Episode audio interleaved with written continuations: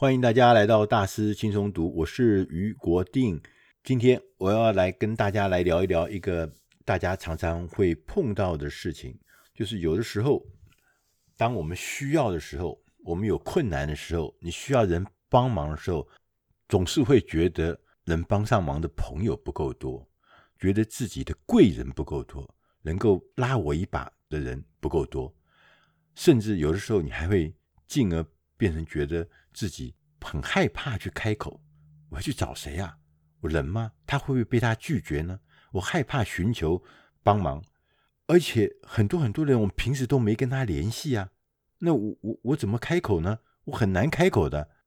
今天我们选读的这本书，它的英文名字叫《Don't Be a Stranger》，不要变成一个陌生人。我们中文翻译的名字翻译的非常好，叫做“别说你没朋友”。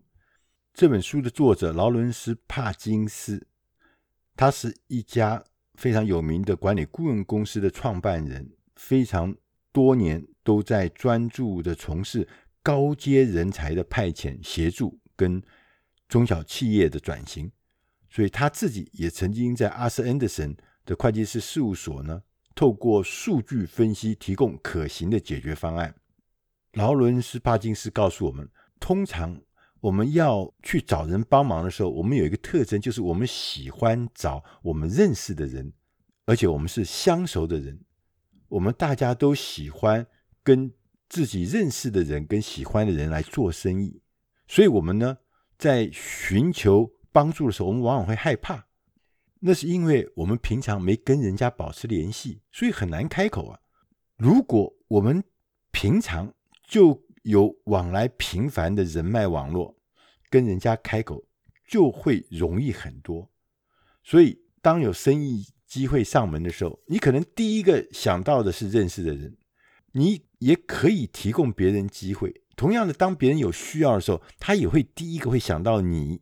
这样的关系放在工作职场上，我们就是所谓的叫做策略伙伴关系。所以，要建立这个策略伙伴关系。是非常重要的，因为这样的关系可以发展到你能够提出一些困难的请求，而不会觉得对方会让你难堪或者是拒绝你。同时呢，对方也愿意向你透露一些高度机密的资讯。我们要建立呢策略伙伴的关系，其实呢并不困难。作者呢就提出了七个简单的原则，我们来看看他这个七个原则呢。第一个原则叫做简单就好，建立关系啊，其实也没什么高深的学问啦。重点，最大的重点，强调就是保持联系。你想要的就是别人在想到你的专业领域时，第一个想到你。这个方法也不很困难，它就是经常创造一个小小的接触点，在这个接触点上。要提醒对方你还活着，让你呢暂时的在那个当下呢是排在对方记忆里的第一位。如果他刚好需要你的服务，他会优先的联络你。书上讲了一个保持联系可以带来多大效益的案例。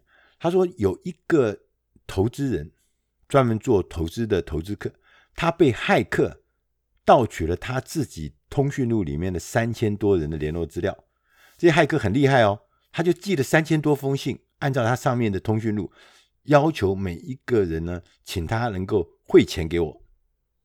收到信的人很快就会发现被骇客侵入了，所以呢，不少的人就开始呢，立刻写回信给这位投资人，说：“哎，你的东西被骇客侵入了，我收到了那些来向我借钱的信哦。”因为大部分呢都是很久没有联系的人，所以呢，除了提醒他被骇客害了之外，顺便他们也问他：“哎，最近怎么样？好不好啊？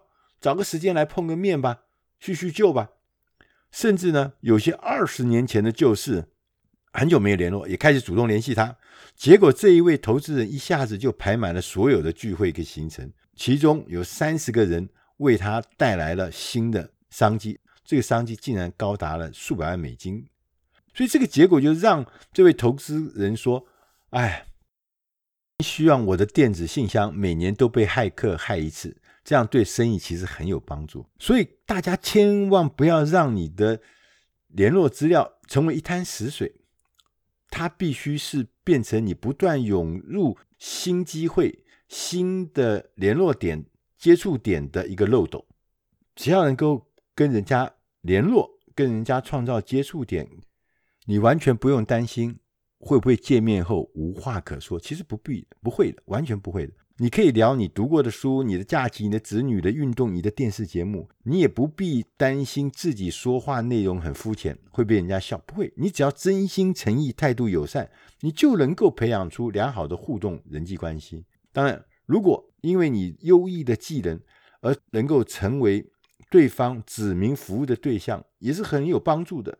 这种方式建立的是一种优质的接触点，哪怕是你只是出了名了。爱带一些小东西去见客户。书上举个例子，他说有一个人非常出了名，他爱带披萨去出席客户的会议。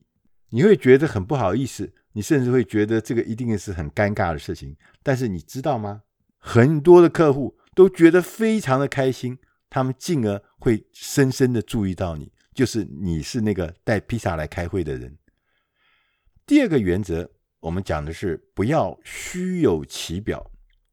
你必须要十分擅长你自己的工作，给人家记住你一个好的理由。你想要的是我的工作表现好到让别人愿意推荐我，让自己跟对方都有面子，就推荐人也觉得有面子，推荐一个好工作能力很强的人。所以你最重要的方法就是避免虚有其表。你必须要一直创造价值，让你的顾客、让你的朋友看见你的价值。第二个呢？你要了解自己的极限，你千万不要打肿脸充胖子，因为遇到了超出自己范围的工作，你必须立刻的知道，同时要回绝，因为有些东西是你吃不下的。要大方的推荐你觉得可以胜任的人去做，你不要所有的东西都吞下去，因为那会让你出错的。第三个呢，要给人留下深刻的印象，就要做一些能让别人记得你的事情。譬如说，刚前面讲的，总是带着披萨去开会，最能够让人家记住你了，印象很深刻啊。谁参加会议的时候带个披萨进来，而且还是别人的会议？第四个，如果呢超出你的能力范围，你要找人帮忙，邀请可以协助的同事来参加会议，不要担心最后的业绩算在别人的头上。第五个，要避免炫耀，不要膨胀你的资历或是夸大你的成就。这样子，你才有可能做到我们刚刚讲的，不要虚有其表。第三个原则是刻意为之。如果你下决心要培养人际关系，为什么不有意志的把这件事情做到极限呢？因为人类天生就喜欢跟我们自己喜欢，而且能够给予帮助或是得到帮助的人来交朋友。所以呢，你要刻意建立更多的人脉，你必须要有方法。第一件事情就是花一分钟，可能是花更多时间来清理你的通讯录。通讯录里面应该只有你想要持续联系的人，不要放一大堆的僵尸粉丝在里面。第二个呢，经常的创造与人的接触点，电话啦、简讯啦、电子邮件啦，任何的媒介都可以。创造接触点，接触点不应该是推销你卖的东西，也不应该是大量转发的邮件，那个不是接触点。第四个呢，最好的接触点往往是简短的讯息，问候对方，同时要搭起桥梁，重点在于要让收到的人觉得很自然。第五个呢，要持之以恒。如果你持续的保持联系，人们就会觉得这是在建立关系的机会，而不是你在做一个伪装的销售讯息。第六个，如果你希望自己按时送上门，你就需要让关系让稳定的速度发展。最有效的方法是每周设定一个目标，确定你想要联络多少人。有人发现。譬如说，每周持续连续三十个人，这是一个很好的数字，而且是恰当的分量。你可以自己决定自己的最佳的联络人的数量，也许是十个就好，但是你一定要设立一个稳定的速度、稳定的目标、稳定的数量。第四个原则叫了解商业循环。刚前面讲接触点很有用啊，但你要懂得如何让自己从刚刚认识而逐步建立，达到一个建设性的关系。如果你真的想要跟对方做生意，达到建设性关系的过程是有方法的，它有阶段的。第一个阶段是展现彼此的诚意，第二个阶段是确认你的专业和他们的需求。我们要谈谈彼此的专业领域和从事过的专案，让彼此知道，说是摸底也可以，就是大家知道各自的专长跟各自的需要。第三个阶段是要建立信任，让人第一个就会想到你，要找机会帮助对方，或是接受对方的帮助。有人说，关系是在一次一次的麻烦中建立的。所以你不跟人家互动，是不可能建立任何的信任或建立任何的深层关系。第四个阶段就进入留意因缘际会的契机，要保持联系，你要耐心等待，你会伺机而动，自然会有好运，好的事情会发生，会过来。这四个阶段有的时候会很快的，一二三四就完成了整个的循环，但也有的时候你必须耐心等待。耐心的等待时机，慢慢的它才会成熟。如果你服务的公司规模不大，你也不能像大公司一样可以动用各种资源制作广告，所以你的相对知名度是比较低的。你唯一的方法就是持续的创造一连串人们喜欢的接触点，一个礼拜又一个礼拜，一周又一周的持续的做下去，努力的成为大家人们第一个想到的对象。这样你就成功了。接着我们来看第五个原则，叫推进关系。要建立真正的伙伴关系，你必须要理解你要结交的人。关系是由真实的人际往来而构成的。光靠你通讯录，或者是靠你的所谓 LinkedIn 的这个人脉，或是好友，或是追踪者，或者按赞的数量，或是一堆名片是不够的。你必须要保持联系。这比较重要，因为刚讲的那些都是静态的，你要保持联系才是很重要的。所以你要拿起电话，要发个简讯或写个电子邮件，让另外一端的人记得你、想念你。最有趣的地方是，那些处在网络边缘的人，常常有的时候会为你带来最棒的商机。这也就是我们常常在讲的，在这个数位时代的所谓的。人际网络的弱连结，弱连结比强连结更可以创造新的惊喜。这些弱连结的人，网络边缘的人，他们的工作领域与你不一样，所以呢，他们会知道他们自己熟悉的领域，他们知道哪里会有新兴的机会。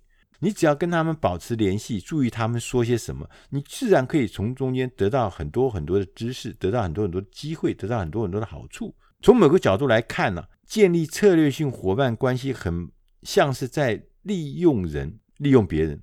但是作者说，绝对不要这样看，因为他认为策略伙伴关系是要抓住机会抬升别人，也让别人来抬升你。所以不是只有叫别人来做你的贵人，你也要去当别人的贵人。如果呢，你先站出来帮助别人，你就会发现他们会用相同的方法来回报你，来帮助你。所以你在寻求的是机缘巧合，你不是在和一个人保持联系，而是和一群人。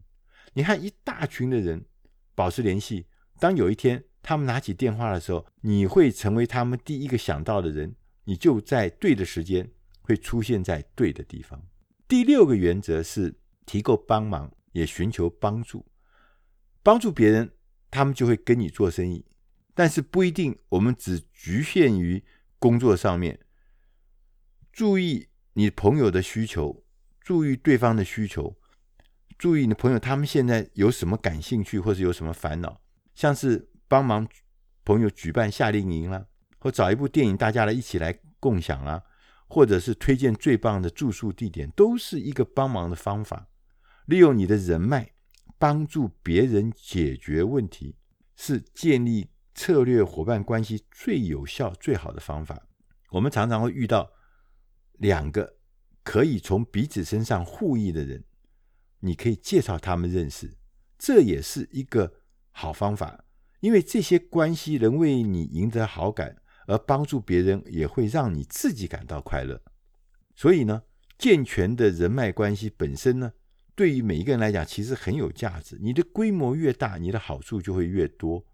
如果你愿意慷慨的分享自己的人脉，你将会创造出一个强大的互助网络。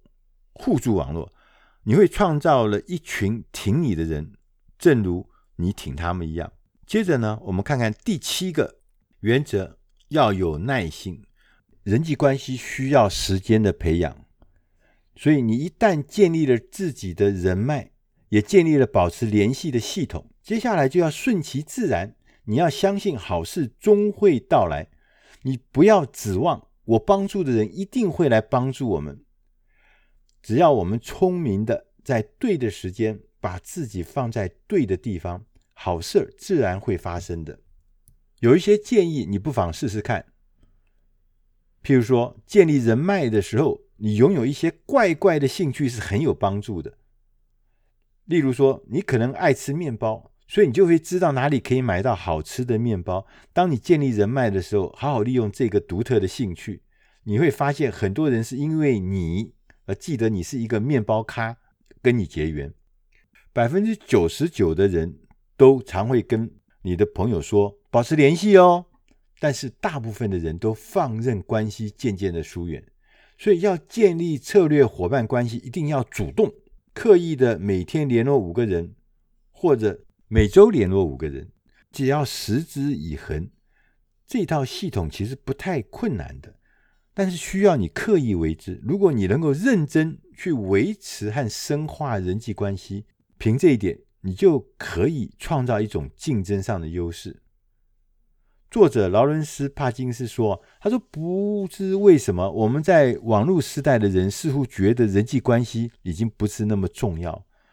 确实，我们所有的事情靠我们的手机，好像都可以得到解决，所以我们不需要帮忙。我们问谷歌大神，什么都会得到答案。但是呢，作者认为说，现在的人际关系呢，其实比过去任何一个时间更重要，因为在 Instagram。”或者 Facebook 或是 LinkedIn 上面的这，我们大家都努力的晒出自己光鲜亮丽的一面，而在网际网络上很容易让自己看起来是一个大明星。然而，一个很漂亮的网站根本没办法告诉你你在和一个什么样的公司打交道，你的朋友或是你的生意伙伴，他才会告诉你真正的实情。